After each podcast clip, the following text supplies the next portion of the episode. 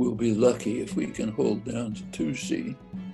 Current trends are, according to the best scientific analyses, are rising maybe to close to three degrees centigrade, which is, that can have utterly catastrophic effects. And if the Republicans come back into office, as they might, that may be the end. Remember, they're all denialists. So if they're in power again, that means the most powerful country in the world will be racing to the precipice, dragging others along with it.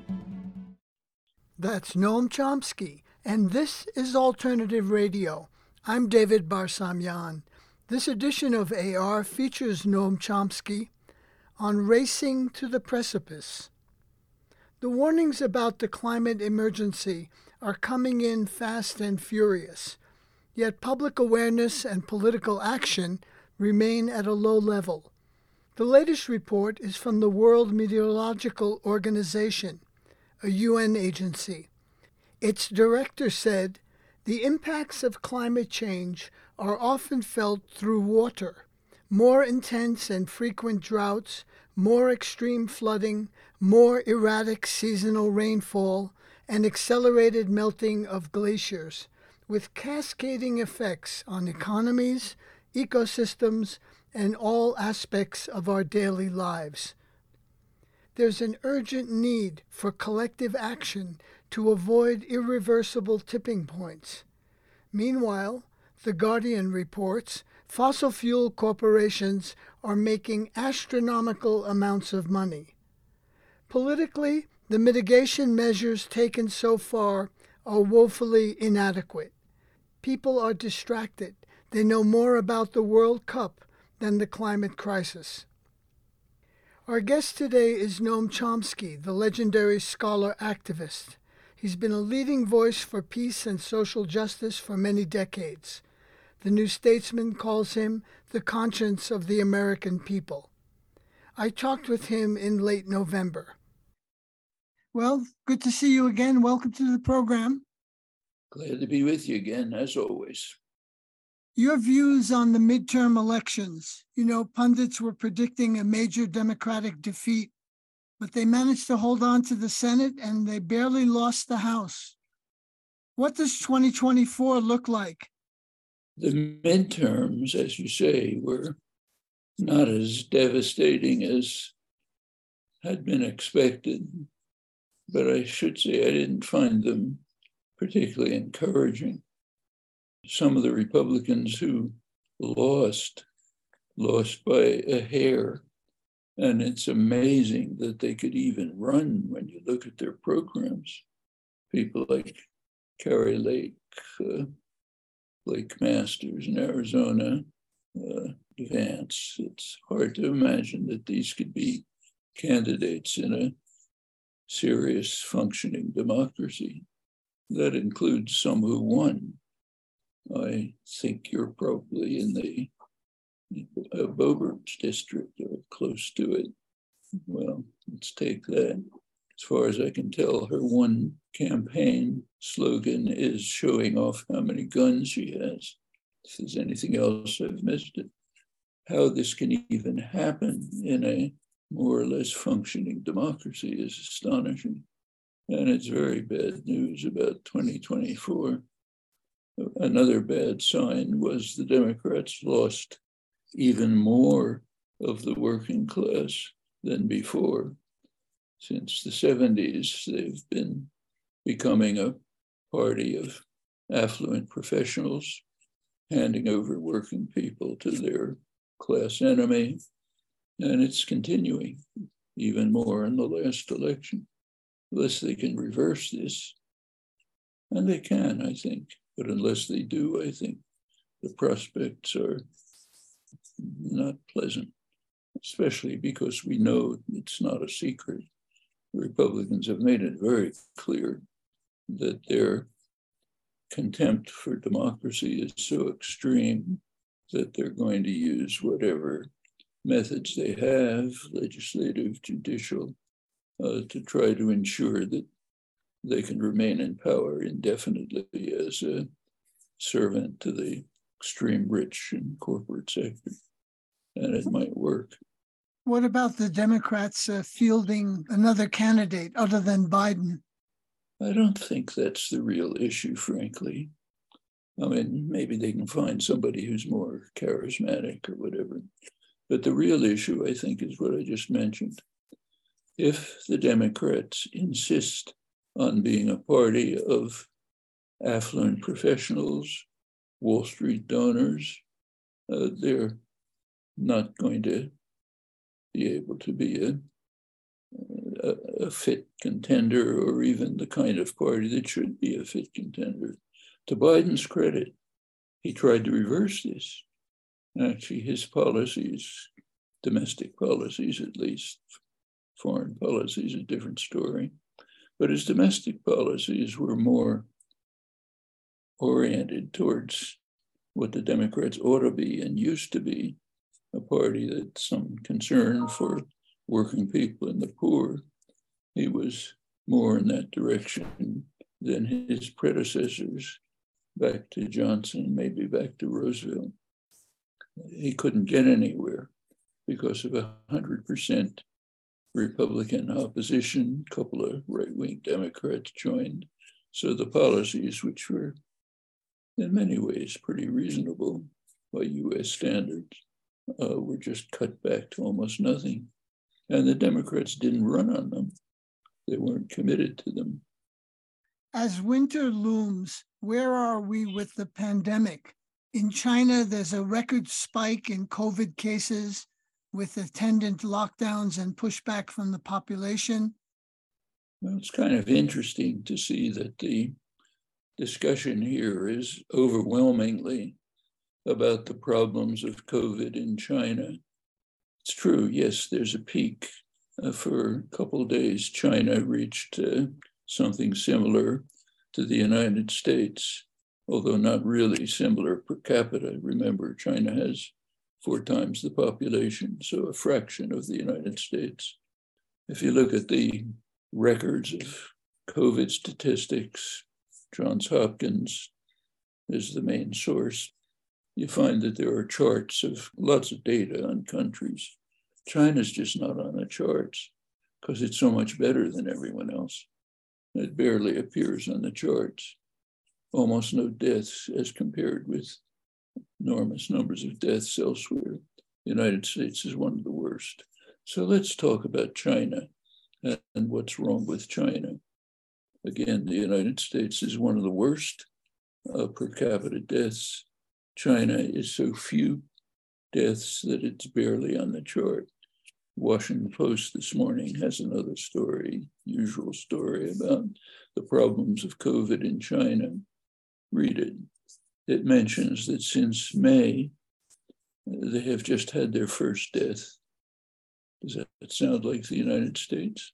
Plenty of problems in China, no doubt, but it's of no, not so some interest perhaps that we're concentrating on China, not us. Part of the reason is that when China locks down, it cuts back the profits of U S multinationals who are producing in China.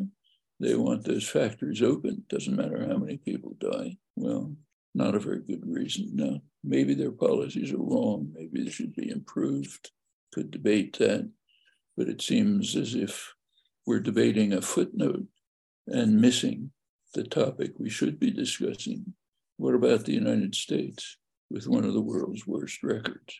And every reason why it should be the best country of all with its resources and wealth and so on. That's the scandal. And it's getting worse. There are expectations of an increase in the pandemic this coming winter. The vaccinations are far too low. Many people are refusing vaccination, their choice. That means hospitals are full with COVID patients, overwhelmingly unvaccinated, can't carry out routine procedures, gives the virus more of a chance to mutate. There's much less spending. Spending has been sharply cut on what has to be done. So, for example, take nasal sprays. Those are promising techniques. And there's a little bit of work on them from the government. The big pharmaceutical corporations aren't interested. It's expensive, cuts into their profits. If they work, it means less for what they've already produced. Uh, so as usual, the government is stepping in, but nowhere near adequately. There are ideas, whether they can work or not, we don't know. There are ideas about a universal vaccine, which would cut off the mutations of the virus at the source. Well, can it work? Maybe.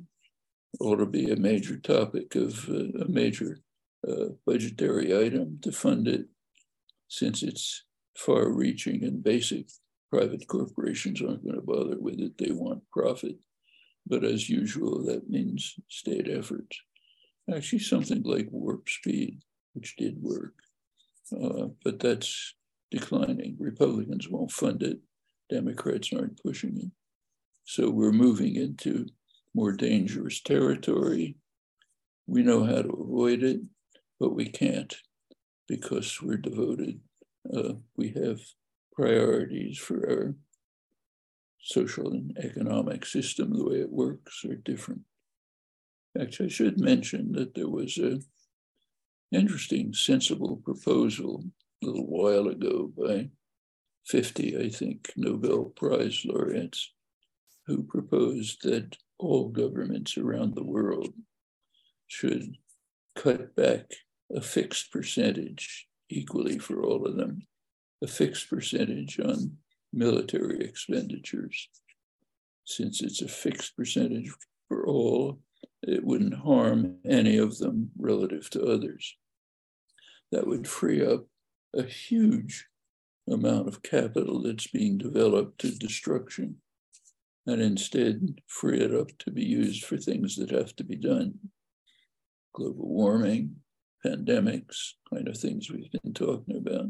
I'm sure you, we've heard very little about the proposal. It's uh, dropped like a rock into the sea because it's too sensible to be contemplated in our social and political order. What do you know about this uh, variant called R S V affecting young children? Uh, it's on the increase in the United States. Yes, and that will happen. Children's vaccinations are way below what they ought to be. Lots of parents are refusing the vaccination. There's a big anti-vax movement, which is having a pernicious effect. And if new things will be developing, we can't tell which, but we know there are many possibilities. The longer we delay in eliminating or sharply reducing the threat, the worse it'll get. And this also holds for not providing vaccines to poor countries. First of all, it's horrible for them, but apart from that, it's horrible for us. It means a pool for new mutations, many which may be more lethal, may be uncontrollable. But you gotta grab for yourself. Actually, I'm reminded of a story that I was told recently about, it's apparently a story that comes from East Africa somewhere. Uh, question is, how do you kill, how do you capture a monkey? Uh, the way to capture a monkey, according to this story, is to take a coconut, make a hole in it that's just big enough for the monkey's paw to fit through, then put a couple of sugar cubes inside. The monkey reaches in, grabs the sugar cubes, his clenched fist can't come out. So it starves to death because it won't release the sugar cubes. That's us. Let's talk about the climate emergency. Uh, your assessment of COP twenty-seven held in Sharm el-Sheikh, Egypt. It was an almost total disaster. I mean, the one saving grace was a promise, no plans, just a promise that the rich countries, which are responsible for overwhelmingly for the crisis, and it's a, it's a indescribable crisis, uh, they will pay some compensation to the poor countries which haven't created the crisis but are being destroyed by it. The plan was proposed. It was, as usual, put off for committees to work on, and maybe they'll have something by the next meeting. That's about it. It's hard to find any other rays of light there. Greta Thunberg knew what she was doing when she just stayed away. What about the stated goal of holding temperature increases to one point five uh, Celsius or two point seven Fahrenheit? That's looking more and more remote. Uh, the Economist cover story uh, doesn't mince words. It says, say goodbye to one point five C. It's a fair judgment, unfortunately. We'll be lucky if we can hold down to two C. Current trends are, according to the best scientific analyses, are rising maybe to close to three degrees centigrade, which is, that can have utterly catastrophic effects. And if the Republicans come back into office, as they might, that may be the end. Remember, they're all denialists ever since two thousand nine, when they were bought off by the Koch Industries. So if they're in power again, that means the most powerful country in the world will be racing to the precipice, dragging others along with it. In fact, what's happening in the Western Hemisphere is pretty amazing. If anybody's looking at this from outer space, they'd be maybe laughing or maybe crying, I'm not sure what. Two most powerful countries in the Western Hemisphere are both on the verge of destroying the environment permanently, holding on to those pieces of sugar and not extricating their hands from the coconut. Brazil and the United States on the brink. It's very close. Not that the alternatives are marvelous, but very close to power or structures, organizations that are dedicated to racing to the precipice as quickly as possible. Yeah, you talk about lemmings in human form that are driving us to the abyss. But let me um, also ask you about uh, what the Washington Post reported. I'm quoting here, COP twenty-seven, awash with fossil fuel representatives. Uh, more than six hundred lobbyists were in attendance in Sharm el-Sheikh. That was a twenty-five percent increase over the last year's meeting in Glasgow, COP twenty-six. Well, it shows they're concerned. They're concerned that maybe something can happen. They were the second largest delegation. The largest was United Arab Emirates, which is one hundred percent dedicated to destroying the world as quickly as possible. That's what they live on. So that's first, and second, it was in Saudi Arabia, was right behind, same goals, pouring huge amounts of money into trying to avert what has to be done, namely ending fossil fuels step by step. They don't want that. So sure, and in fact, their presence there, I think, uh, indicates their concern, the concern of the fossil fuel companies, that the huge bonanza they're now celebrating uh, may not uh, last forever. And in fact, right now, the euphoria in the fossil fuel industry means the producers, the banks, and others. It's just overwhelming, matched only by arms producers. Profits are shooting through the sky. U N Secretary General Antonio Guterres, and I must say he has been consistently articulate and forceful uh, in describing the crisis facing humanity. Uh, he says, we have a choice, collective action or collective suicide. Now, the question I have for you is, if the climate emergency doesn't get people's attention, what will?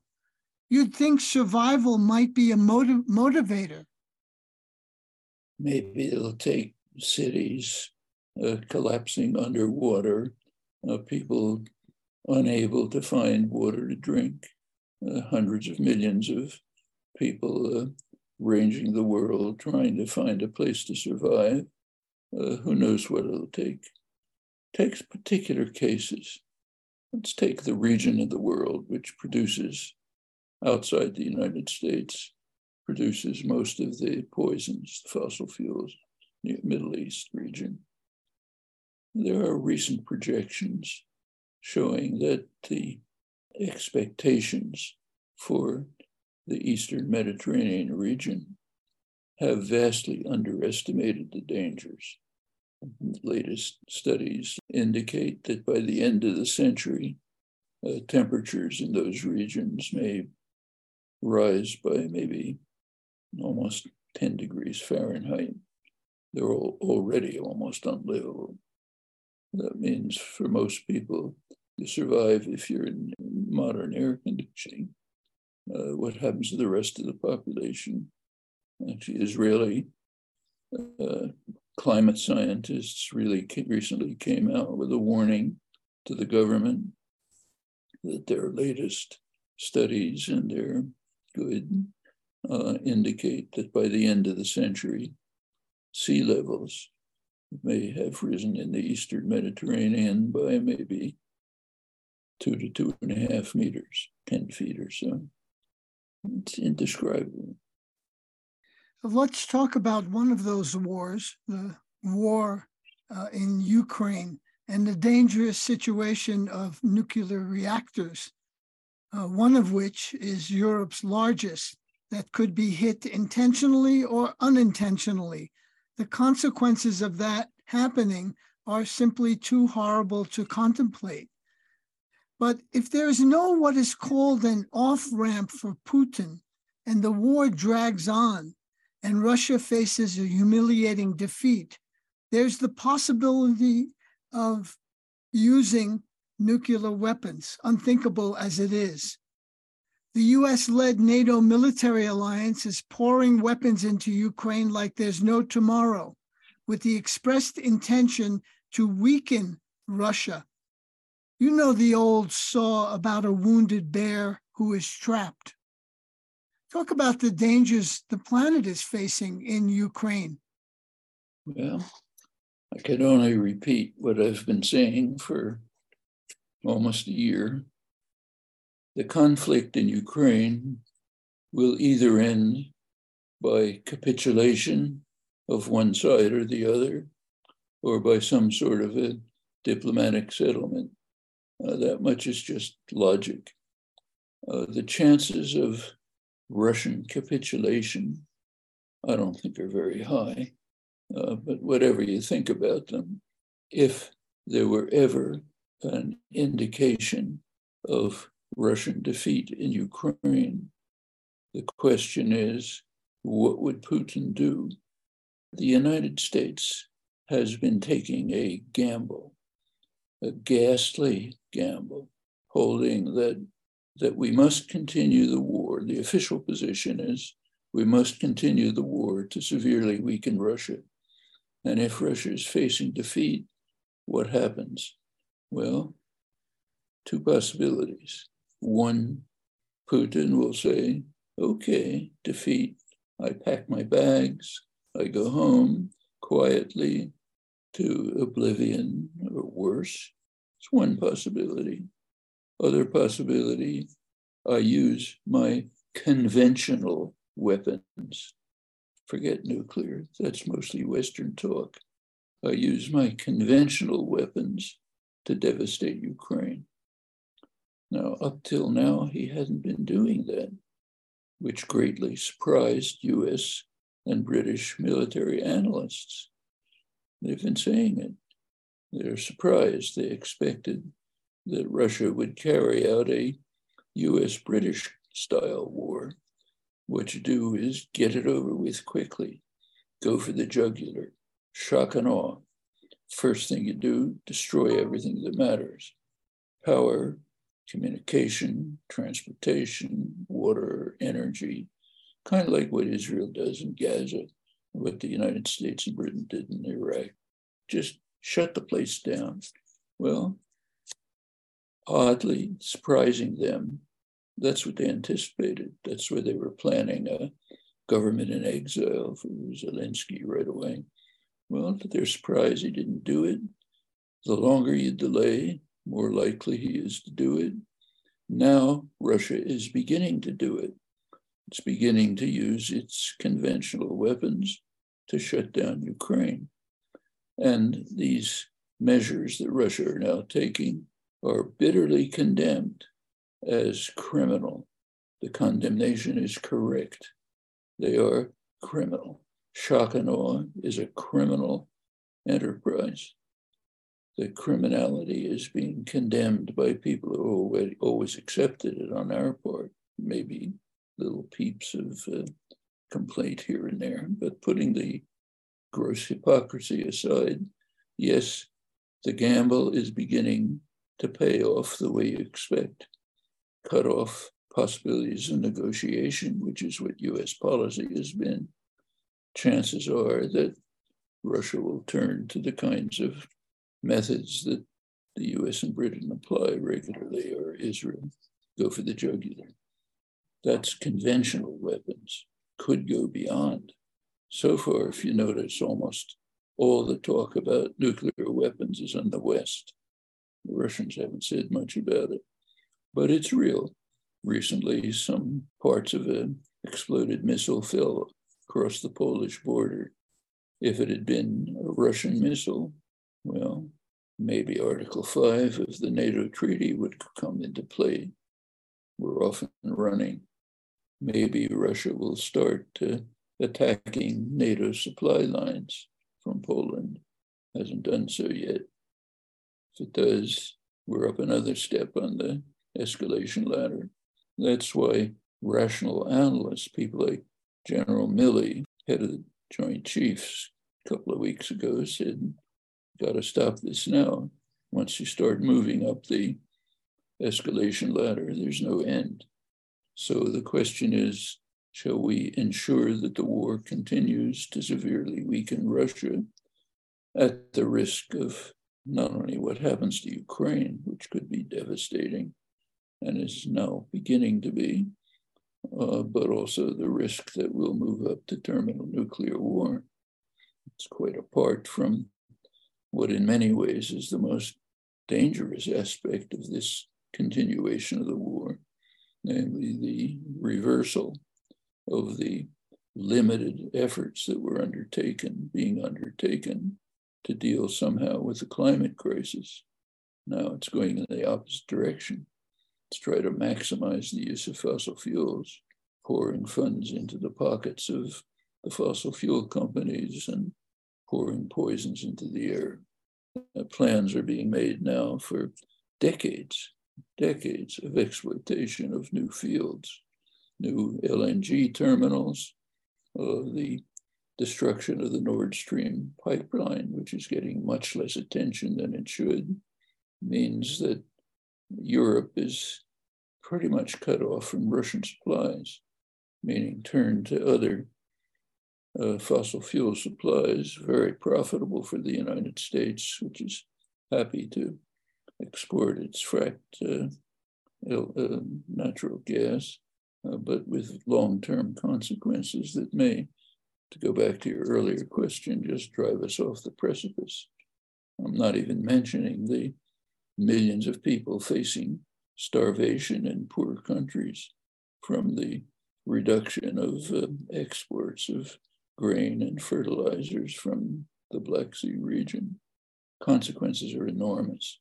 What Ukrainians decide to do is their business. We have no business telling them what to do. What we decide to do is our business. Shall we continue with a, an official policy that makes diplomacy impossible? That's our official policy. If you're fighting the war to severely weaken Russia, no diplomacy. You're listening to Noam Chomsky, Racing to the Precipice. This is Independent Alternative Radio. For copies of this program and for Chomsky's books, Chronicles of Dissent and Notes on Resistance, call us one eight hundred, four four four, one nine seven seven. Again, that's one eight hundred, four four four, one nine seven seven. Or go online, our website, alternative radio dot org. That's alternative radio dot org.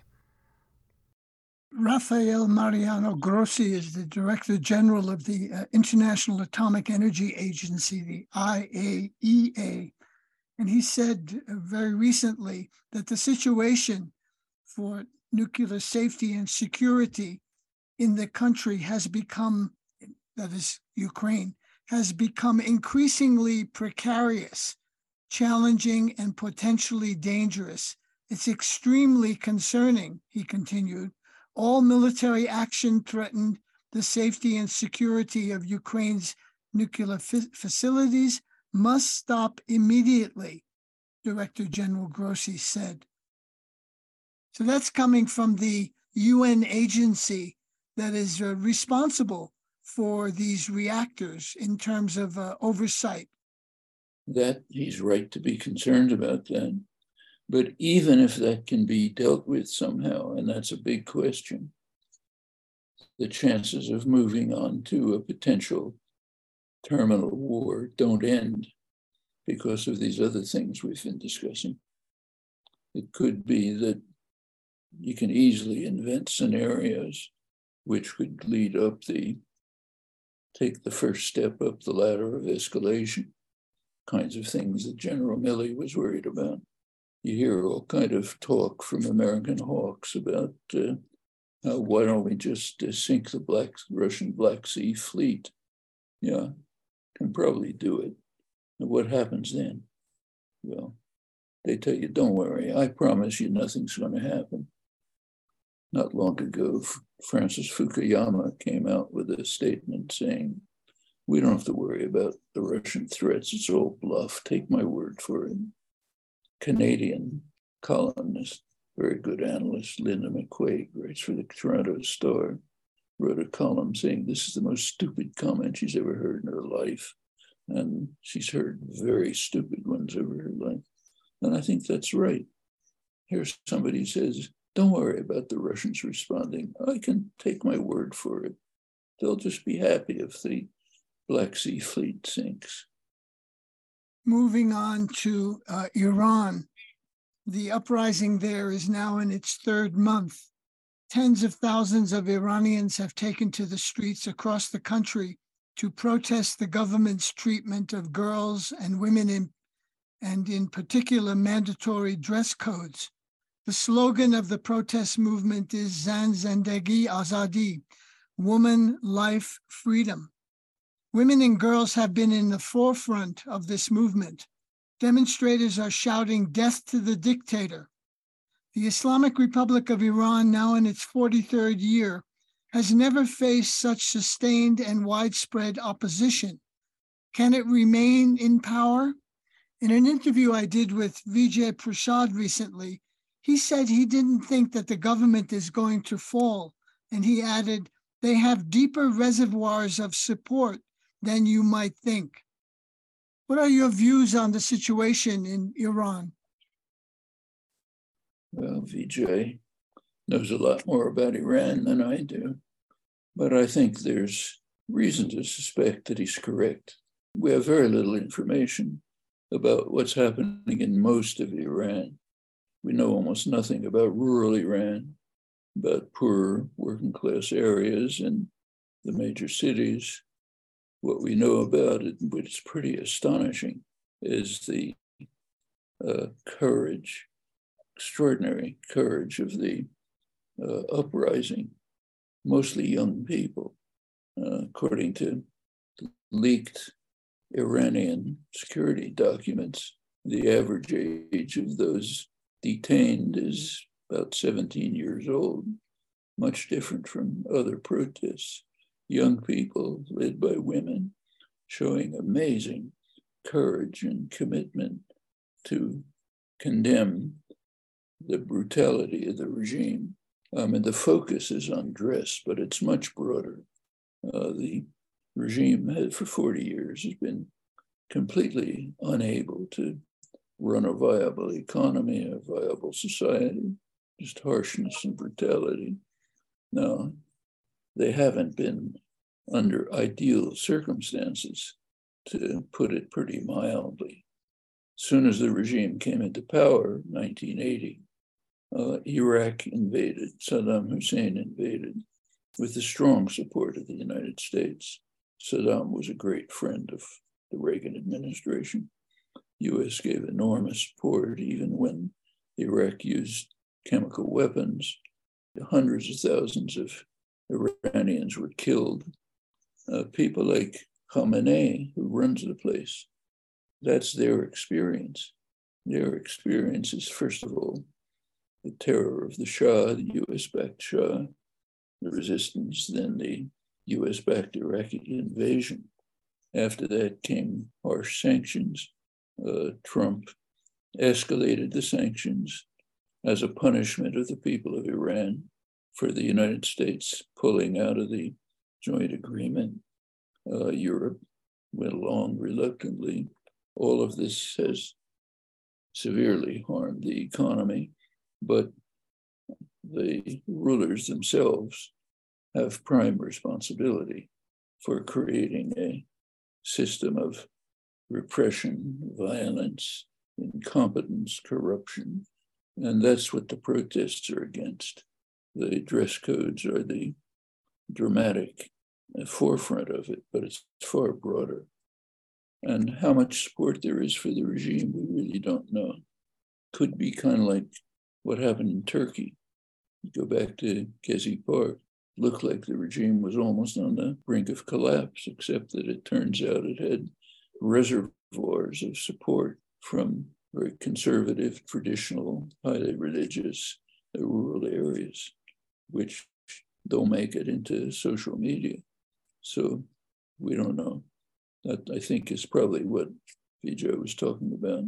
We have to ask, we don't know, will the regime resort to large-scale, massive repression instead of the already fairly significant levels of repression? As far as has been reported, the most violent repression has been in ethnic areas, Baluchi, uh, Kurdish, not in the center. Plenty of people have been killed in the center, but it's in the hundreds, not the thousands or tens of thousands. Well, the regime is plenty brutal. Uh, you go back to Khamenei's personal experience. It's quite possible that he accepts the judgment of uh, the Israeli ambassador, de facto Israeli ambassador to Iran under the Shah, Uri Dubraney, uh, U S hawks like Brzezinski and others, who held that if the Shah had used sufficient violence, he could have crushed the resistance. That's Khamenei's personal experiences. Maybe he agrees with the Israeli ambassador said that uh, de facto, it wasn't official, de facto Israeli ambassador, that if the Shah was willing to kill ten thousand people in the streets, he could crush the resistance. Well, he didn't do it, but uh, the uh, people who've followed Khamenei's career suggest that this is part of his perception, that if you move quickly to crush opposition by force, you can get away with it. If you let things move on, you may lose control, as the Shah lost control. I don't know anything. I have nothing to add to this, just the comments that are made by people much more expert than I am. But I suspect that that kind of consideration is what's being discussed in the high clerical circles where they run the, the country. It's a very dangerous situation. The esteemed newspaper of record, The New York Times, uh, front page story by David Sanger says, I'm quoting, a new era of direct confrontation with Iran has burst into the open. He quotes a Pentagon spokesman as saying, there's no diplomacy right now with respect to the Iran deal. Then Sanger approvingly quotes a representative from Y N E P, the Washington Institute for Near East Policy, a right-wing think tank in D C long aligned with Israel. He quotes this representative saying, in all fields, the Iranian threat to international peace and security is greater today than it was two years ago. It's kind of a joke. I mean, a sick joke. Look, Iran, we've just been through this. It's a terrible government, all kind of horrible things you can say about it. But the threat to peace and security is that it doesn't follow U S-Israeli orders. I mean, Israel is the threat to peace and security. The United States is the threat to peace and security. Iran is bad enough, but in comparison to Israel and the United States, it barely uh, counts. After all, the current breakdown in negotiations is over the renewal of an agreement that Washington destroyed. The joint agreement was functioning perfectly well, J C P O A. Iran was living up to it. U S intelligence agencies agreed. Israel was strongly opposed to it, was carrying out murders, sabotage, terror to try to disrupt it. Uh, the Trump administration pulled out of it, destroyed it. Now we're saying Iran is a threat. Negotiations aren't working. The negotiations are about whether to restore some form of the agreement that the United States destroyed, while Israel was undermining it with terror and violence. Well, now Israel's concerned that maybe some kind of agreement would be reached. And the current far-right government in Israel has said, if it is, we might have to bomb Iran. We might have to bomb Iran because an agreement might be reached. Everyone knows, but nobody will say something very simple. There's a very simple solution to whatever anyone thinks the Iran nuclear threat is, if you think there is such a thing. Trivial solution. Institute a nuclear weapons-free zone in the region. Finished. Everybody's in favor of it, including Iran, the Arab states, Global South, Europe, except for Israel and the United States. They're opposed to it, they block it, they undermine it, because it would mean exposing to inspection the one nuclear state in the region. Israel has a huge nuclear arsenal. It doesn't publicly admit it. The United States refuses to publicly admit it, though of course everybody knows it. Uh, that's what's blocking a settlement. Can't talk about that, certainly not in the WINAP, the Washington Institute of Near East Peace, basically part of the Israeli lobby. In fact, the New York Times came kind of close to this, to my surprise, a couple months ago. New York Times had an editorial saying, look, we got this great idea. We could settle the Iranian nuclear issue simply by calling for a nuclear war zone, meaning aimed at Iran, but excluding Israel. Not a Middle East nuclear weapons-free zone, what the world wants. That's the level of discourse in the United States.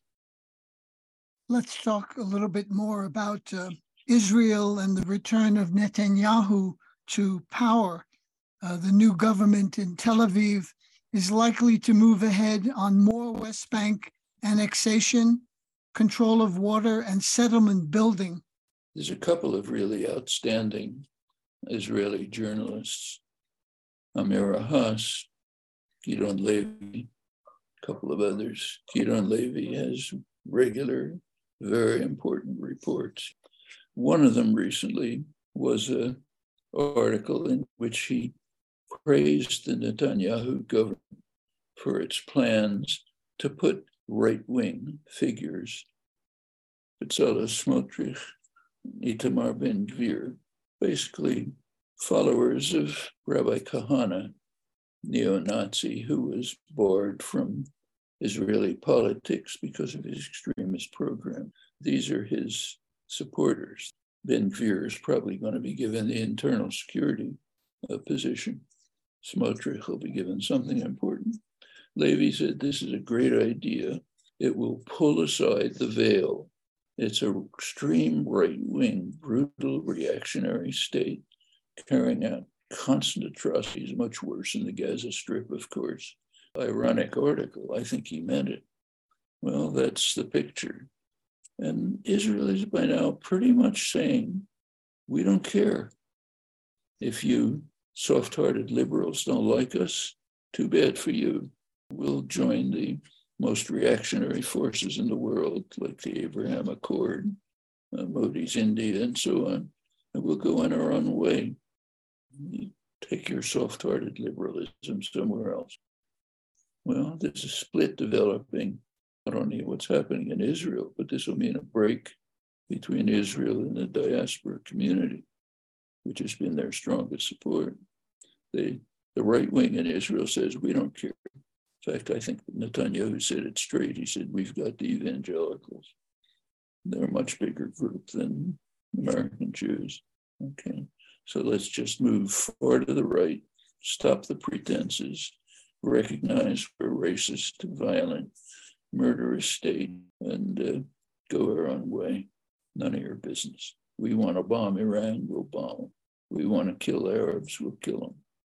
Well, what did you think of the uh, recent um, assessment by Amnesty International that Israel was an apartheid state, uh, joining, incidentally, um, B'Tselem, which is an Israeli human rights organization, and Human Rights Watch? Well, my own view about that is somewhat more nuanced and has been for some time. My feeling is that within Israel proper, which almost doesn't exist anymore, most Israelis don't even, young ones, don't even know that there's a green line. They don't know there's a boundary, but there is an official boundary. Within the official boundary, I think Israel is repressive, but not at the level of apartheid. It's a harshly repressive state with two tiers of, of citizens, Jews and non-Jews. It's bad enough, but it's not apartheid, in my opinion. On the other hand, in the occupied territories, I think it's worse than apartheid. Remember, South Africa needed its black population. It wanted them to be internationally accepted. It supported the Bantustans, wanted them to gain international credibility. That was eighty-five percent of the population, was their workforce. Israel has a very different attitude toward the Palestinians in the occupied territories. Wants to get rid of them. They don't belong here. It's a country promised to us by Abraham a couple thousand years ago. You're strangers in the land. Get out, leave it to us. By now, leadership is saying it. In the past, they didn't like to say it. It wasn't nice to say, so you had various euphemisms. But uh, it's a very different picture. Israel wants to take over what's ever valuable in the occupied territories, and if they can sort of marginalize or get rid of the population, so much the better. It's not like South Africa, it's worse. Turning to Brazil, where you happen to be right now, what are Lula's chances of being able to effectively govern? Um, why did the P T, Lula's party, do so poorly? There were expectations that he and the P T would do very well vis-a-vis Bolsonaro. What happened there in your view? Well, first of all, the P T did about as well as expected. The polls were pretty accurate on P T support within one or two percent, not a great variation. Uh, where they were inaccurate was on Bolsonaro support. And that's very much like the United States. Support for the far right is often concealed from pollsters. People just want to, don't want to say it. A large part of what they don't want to say it to pollsters is they just don't trust them. Remember, a large part of the far right in the United States and Brazil is essentially the MAGA crowd. We're the victims. We're the victims of uh, the left, which is trying to destroy the country, to replace us, to the great replacement, the liberal, uh, the leftists run everything. We're, we're the people who are being crushed. No, we're not going to talk to you pollsters. We don't trust you. You come from institutions we don't trust. And that happened in Brazil too. I mean, all the details aren't out, but it looks as though support for Bolsonaro is, first of all, the huge evangelical community where he has overwhelming support, agribusiness and mining, which are destroying the Amazon, destroying all of us, strongly pro-Bolsonaro. And that includes the poor people who live in those areas. For them, a lot of them, according to a few studies have been done, just say, we don't believe in global warming. It's a, it's a hoax. We want our jobs cutting trees, and, uh, preparing for mining and so on. So those areas went strongly for Bolsonaro.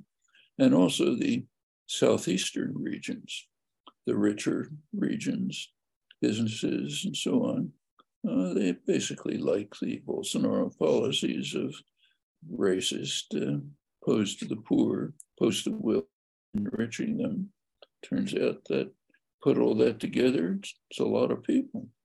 And they're, it's like the MAGA crowd, they're, they can be violent. In fact, there are demonstrations taking place right now.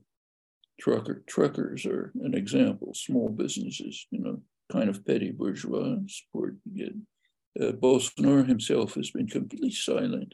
He disappeared after the elections. He appeared a couple of days ago for a few hours. It was the first time uh, they came along with this uh, frivolous claim that the electoral system was broken, that have to redo the election for press, just for president, not for anything else. Of course, the Supreme Court shot it down. But they may, we don't know what they're planning. They might be planning something on Inauguration Day. They've apparently got the same advisors that Trump had, same people, in fact. We don't know what they're planning. Could be, you can guess. So will it be possible for Lula to govern at, at the administrative level? And uh, the big investors, the ones who really matter, they don't much like Bolsonaro, kind of like Trump. They may like the policies, but not the craziness. Uh, they'd rather have somebody around who can do their work for them, but not be so destructive, uh, aggressive, uh, mean-spirited, uh, destroy the country. They don't want that. They want stability, investors. So the foreign investment community is not supportive of Bolsonaro. And uh, how this will pan out, we don't know. But I think it's going to be very hard for Lula to do much. For one thing, he has a very reactionary parliament, which is kind of like the United States again. What Biden tried to do was shot down by G O P. Antonio Gramsci, the legendary Marxist, Italian Marxist writer and uh, editor and philosopher, he talked about something called morbid symptoms. Uh, you and I have talked about this in the past. There's no shortage of them. If you look around today, eco-disasters, wars, famine, and disease, and the rise of right-wing regimes. How do we overcome morbid symptoms? Same way they were overcome when he wrote back in my early childhood. He was writing from a prison cell, early thirties. Fight against it. It's the only way. No secrets. Well, I actually have one final question for you, uh, Noam, and that is, what's the secret to your longevity? You're turning ninety-four. The doctors wonder. It's certainly not my lifestyle. Do exercises and all kind of healthy things. I never do them, but. Wish you a very happy birthday. Oh, thank you. You were just listening to Noam Chomsky, Racing to the Precipice. I talked with him in late November, shortly before his ninety-fourth birthday. Noam Chomsky, the legendary scholar activist, has been a leading voice for peace and social justice for many decades. This program is produced by Alternative Radio based in Boulder, Colorado. We are an independent, progressive nonprofit in our thirty-seventh year. We're supported solely by individuals just like you. We feature voices rarely heard in the corporate media, such as Vijay Prashad, Chris Hedges, Arundhati Roy, and Roxanne Dunbar Ortiz. And since its inception, A R has made a special effort to record and archive Noam Chomsky's work. To access our complete audio and book catalog, just go to our website, alternative radio dot org. Again, our website where we are podcasting, alternative radio dot org. To get copies of today's program, Noam Chomsky, Racing to the Precipice, and for his books, Chronicles of Dissent and Notes on Resistance, just call us one eight hundred, four four four, one nine seven seven. That's one eight hundred, four four four, one nine seven seven. Or you can go online, our website, alternative radio dot org. That's alternative radio dot org. Printed transcripts, P D Fs, and M P threes of this program are free of charge. Just call us at one eight hundred, four four four, one nine seven seven. Series theme music is performed by the Kronos Quartet from Pieces of Africa. Joe Ritchie is our general manager and editor. I'm David Barsamian. Thank you for listening.